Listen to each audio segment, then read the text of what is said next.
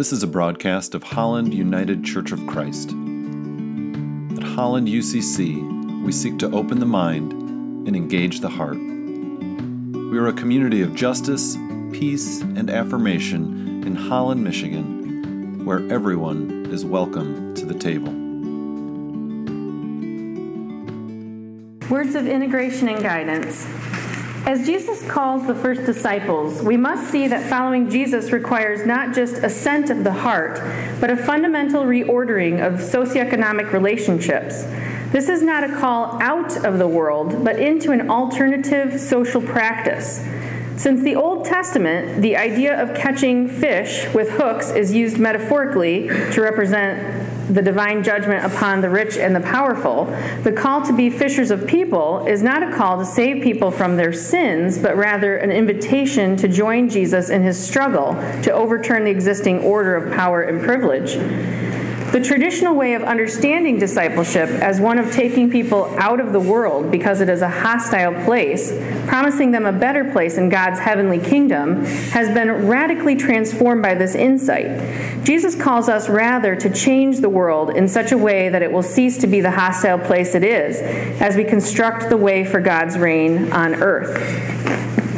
A reading of Scripture from 1 Samuel 3 1 through 10. Now the boy Samuel was ministering to the Lord under Eli. The word of the Lord was rare in those days. Visions were not widespread. At that time, Eli, whose eyesight had begun to grow dim so that he could not see, was lying down in his room. The lamp of God had not yet gone out, and Samuel was lying down in the temple of the Lord, where the ark of God was. Then the Lord called, Samuel, Samuel, and he said, Here I am and ran to Eli and said, Here I am for you. You called me. But he said, I did not call. Lie down again. So he went and lay down. The Lord called again, Samuel. Samuel got up and went to Eli and said, Here I am for you. You called me. But he said, I did not call, my son. Lie down again. Now Samuel did not know the Lord, and the word of the Lord had not yet been revealed to him. The Lord called Samuel again a third time, and he got up and went to Eli and said, Here I am, for you called me. Then Eli perceived that the Lord was calling the boy. Therefore, Eli said to Samuel, Go lie down, and if he calls you, you shall say, Speak, Lord, for your servant is listening. So Samuel went and lay down in his place. Now the Lord came and stood there, calling as before, Samuel, Samuel. And Samuel said, Speak, for your servant is listening. Hear what the Spirit is saying to the church. Thanks be to God. Holy Gospel according to John 1 43 to 51. The next day, Jesus decided to go to Galilee. He found Philip and said to him, Follow me. Now, Philip was from Bethsaida, the city of Andrew and Peter. Philip found Nathanael and said to him, We have found him about whom Moses in the law and also the prophets wrote, Jesus, son of Joseph from Nazareth. Nathanael said to him, Can anything good come out of Nazareth? Philip said to him, Come and see. When Jesus saw Nathanael coming toward him, he said of him, Here is truly an Israelite in whom there is no deceit. Nathanael asked him, Where did you get to know me? Jesus answered, I saw you under the fig tree before Philip called you. Nathanael replied, Rabbi, you are the Son of God. You are the King of Israel. Jesus answered, Do you believe because I told you that I saw you under the fig tree? You will see greater things than these. And he said to him, Very truly I tell you, you will see heaven opened and the angels of God ascending and descending on the Son of Man. For the Word of God in Scripture, for the Word of God among us, for the Word of God within us. Thank you, God. When you learn something new, something that is exciting, gives you a new perspective on things, it's natural to want to share that. I grew up in a pretty conservative environment. Grew up going to church. Uh, couldn't wait till I was old enough to vote Republican. I campaigned for Bob Dole. Joined the college Republicans in college on a pretty liberal campus, so I kind of felt like a renegade, you know, college Republican. And uh, when Christy and I were first married, we got cable so that we could watch. You guessed it, Fox News. Oh, I can't even say it. I feel like I need to shake it off or something. That was over 15 years ago, so cut me some slack. I was a product in many ways of my environment. But then we started reading some books like The Politics of Jesus and Jesus for President and Liberating the Gospels, just to name a few. Books that looked at the actual teachings of Jesus in regard to human interaction and community. And I learned that Jesus talked more about money and possessions and how we treat one another than he did about heaven and hell. He talks about nonviolence and turning the other cheek and loving our enemies. And I learned that the gospel narratives are using and reframing or co opting language about Rome and Caesar and applying them to God and God's kingdom and to Jesus. And that that is an utterly subversive narrative that reminds us that God's kingdom is about peace and justice and the common good and that Jesus is every bit a prophet and a revolutionary, as much, if not more so, than simply a cog in a wheel of salvation that determines where people go after the lives that they're living now.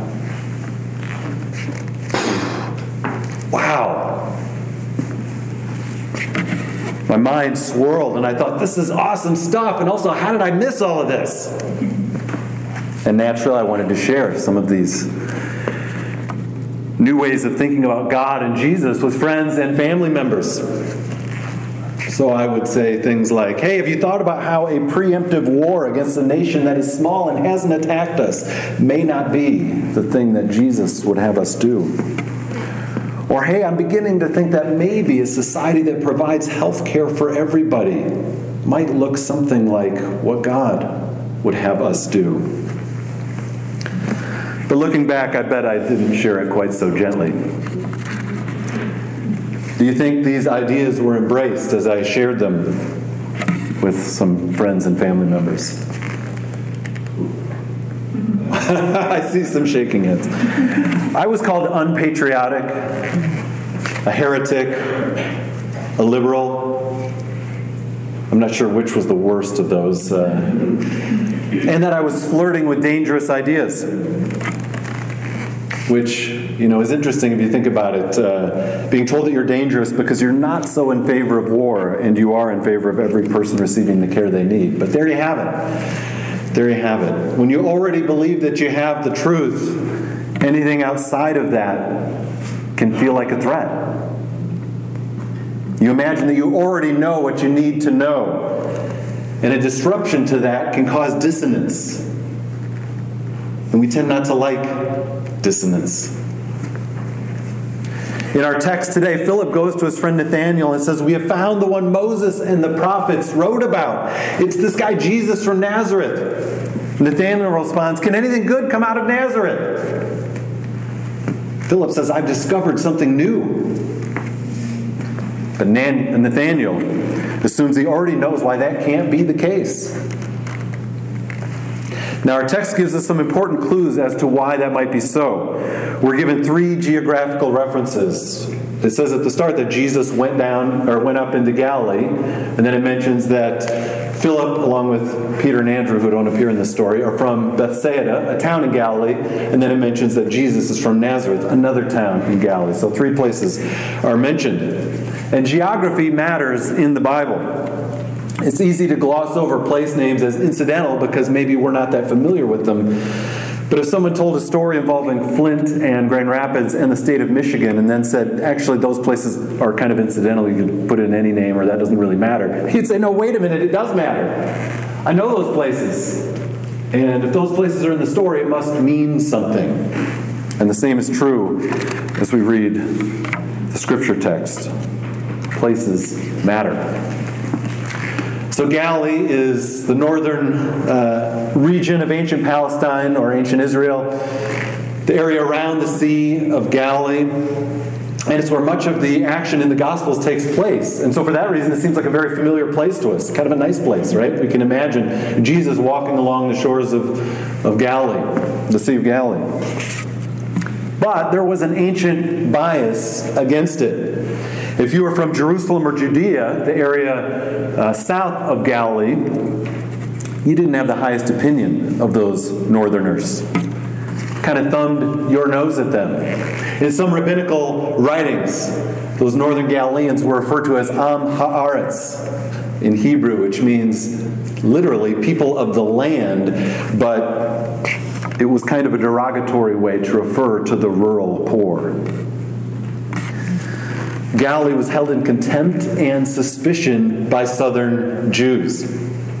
There was more urbanization, more Hellenization, in other words, influence of Greek and Rome, certainly in the southern area and around larger cities. And of course, Jer- Jerusalem was uh, where the temple was and where much of the educated and elite in Jewish society were. But even those who lived in Galilee had some thoughts about others who lived in Galilee. Right? Because our story is taking place in Galilee. We hear that Philip is from Bethsaida, that's a small town not far from Nazareth. We're not told where Nathaniel is from, but wherever he's from, he doesn't feel so great about Nazareth, right? We find that out. Right? So we always have to have someone who's lower than us, even if others are picking on us. And I experienced a little bit of this in high school. I lived in Sparta at the time, a little small town north of Grand Rapids, and we were in what was called the OK Kent or the OK White Conference, which I think was Ottawa Kent, and you know there was the colors. I think it's all switched now. Who's where? But we would play schools like Forest Hills, East Grand Rapids, Rockford. A lot of schools that typically were in a higher socioeconomic sort of area than Sparta. Sparta was kind of rural farming, whatever. And so we'd hear that, right, when we play these schools. Oh, you Sparta, Spartans. I, I cringe mostly at the Spartan part myself, but. but if we're honest, right, we've all held this kind of regional or geographical prejudice. It doesn't take only a president to do that. So, in our story, Philip experiences Jesus and excitedly goes to tell Nathaniel, who snubs his nose. He's like, Philip, why you got to be bringing people here from that shithole Nazareth? He thinks he already knows about Nazareth. He thinks that whatever important thing might be happening in their world, it can't come from there. He can't imagine God would stoop so low as to do anything of significance involving Nazareth. But if we're to open ourselves up to whatever good and holy thing is afoot, we're wise to realize that God arrives in our world, most often in the unexpected, on the edges, among people that everybody else has trampled on and written off. Which is why it matters when a political leader makes racist comments involving El Salvador and Haiti and African nations. It also reminds us not to assume we know everything there is to know about God or about what God is doing in the world, and that when we deny the image of God in our fellow humanity, whether they're from Nazareth or Pakistan or Kenya, we are in fact denying and rejecting God. A point we would do well to remember on this eve of Martin Luther King Jr. Day. So, how do we open ourselves up to something new? And how do we help those who seem cemented into one way of thinking about God and Jesus to themselves open up to something new? I love Philip's response. He says, Come and see. Come and see. Experience what I've experienced for yourself. He's not defensive. He doesn't react or go on a rant or blow up. He just says, Come and see. Now, I think that approach can work for us, and there's something we can learn from that, right? But also, Philip had an advantage in that Jesus actually shows up in the flesh and talks with Nathaniel, so that also helps. So Jesus shows up and he says something positive about Nathaniel. Here's an Israelite in whom there's no deceit. And Nathaniel says, How do you know me? And Jesus I saw you under the fig tree. And suddenly Nathanael is all in. And he starts laying these titles on Jesus Rabbi, you are the Son of God, the King of Israel. All titles of some significance in the Gospel of John. And so it's no surprise that we hear those titles here in the very first chapter of that Gospel. But the key is that Nathanael opens up to this Jesus that Philip has told him about. What about that fig tree, though? It could be that Nathanael was literally just chilling under some fig tree, and Jesus has used some sort of Jedi intuition to know about it. But it's also worth remembering that the fig tree is a powerful image throughout the Hebrew scriptures. It symbolizes peace and tranquility. It's connected to the fulfillment of Israel's dreams of freedom and of coming out from under foreign oppression. And so, could it be that Jesus is not so much telling him something about his past as much as something about his future? In other words, now that I am here, you are going to experience peace and tranquility and fullness. It's a powerful word to someone who has just dismissed your hometown. Right? If Jesus had responded like one of us, he would have come on the scene and said, Did somebody just say something about Nazareth? Who said that? Did you say that? You want to go?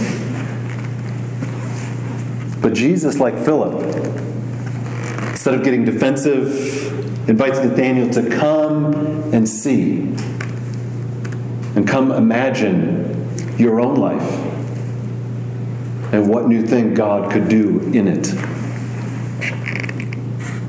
So perhaps there's an invitation to us there in responding to our friends who dismiss something we've experienced out of hand or something for us to learn when we dismiss someone else's experience that we're ready to dismiss out of hand. We're invited to be patient to invite someone to see for themselves what we have experienced and to remind them that God longs for them to experience peace and fullness as well. Here's the thing can you remember any other stories about Nathaniel in the Gospels? Can you think of any other stories about Nathaniel?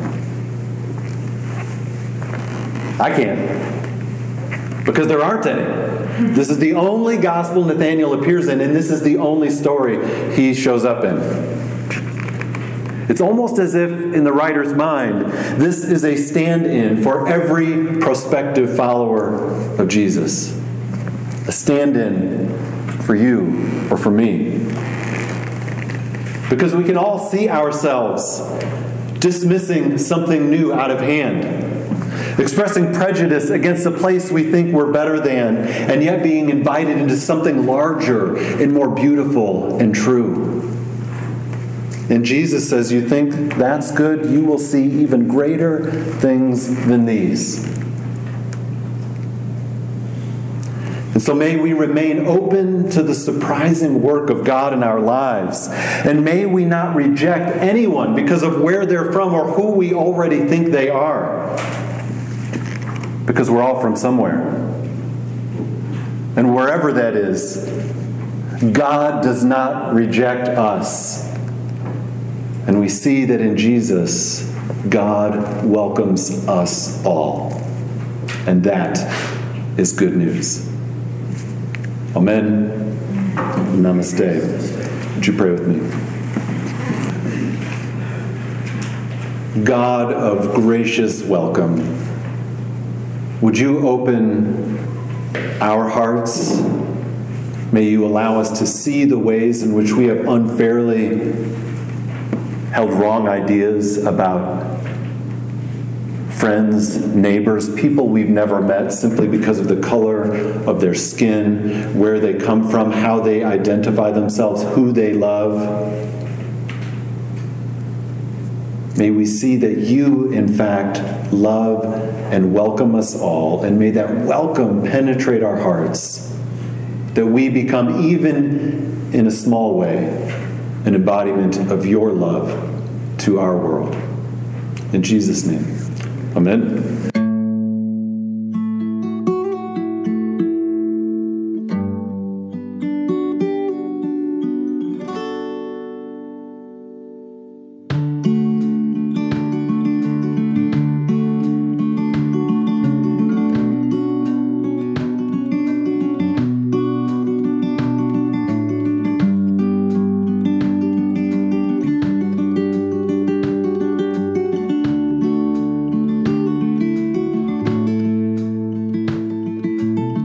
Invited to join us for worship on Sunday mornings at 10 a.m. at the Holland Area Arts Council in downtown Holland. And for more information, how to get involved, or to support our work, like us on Facebook or visit hollanducc.org.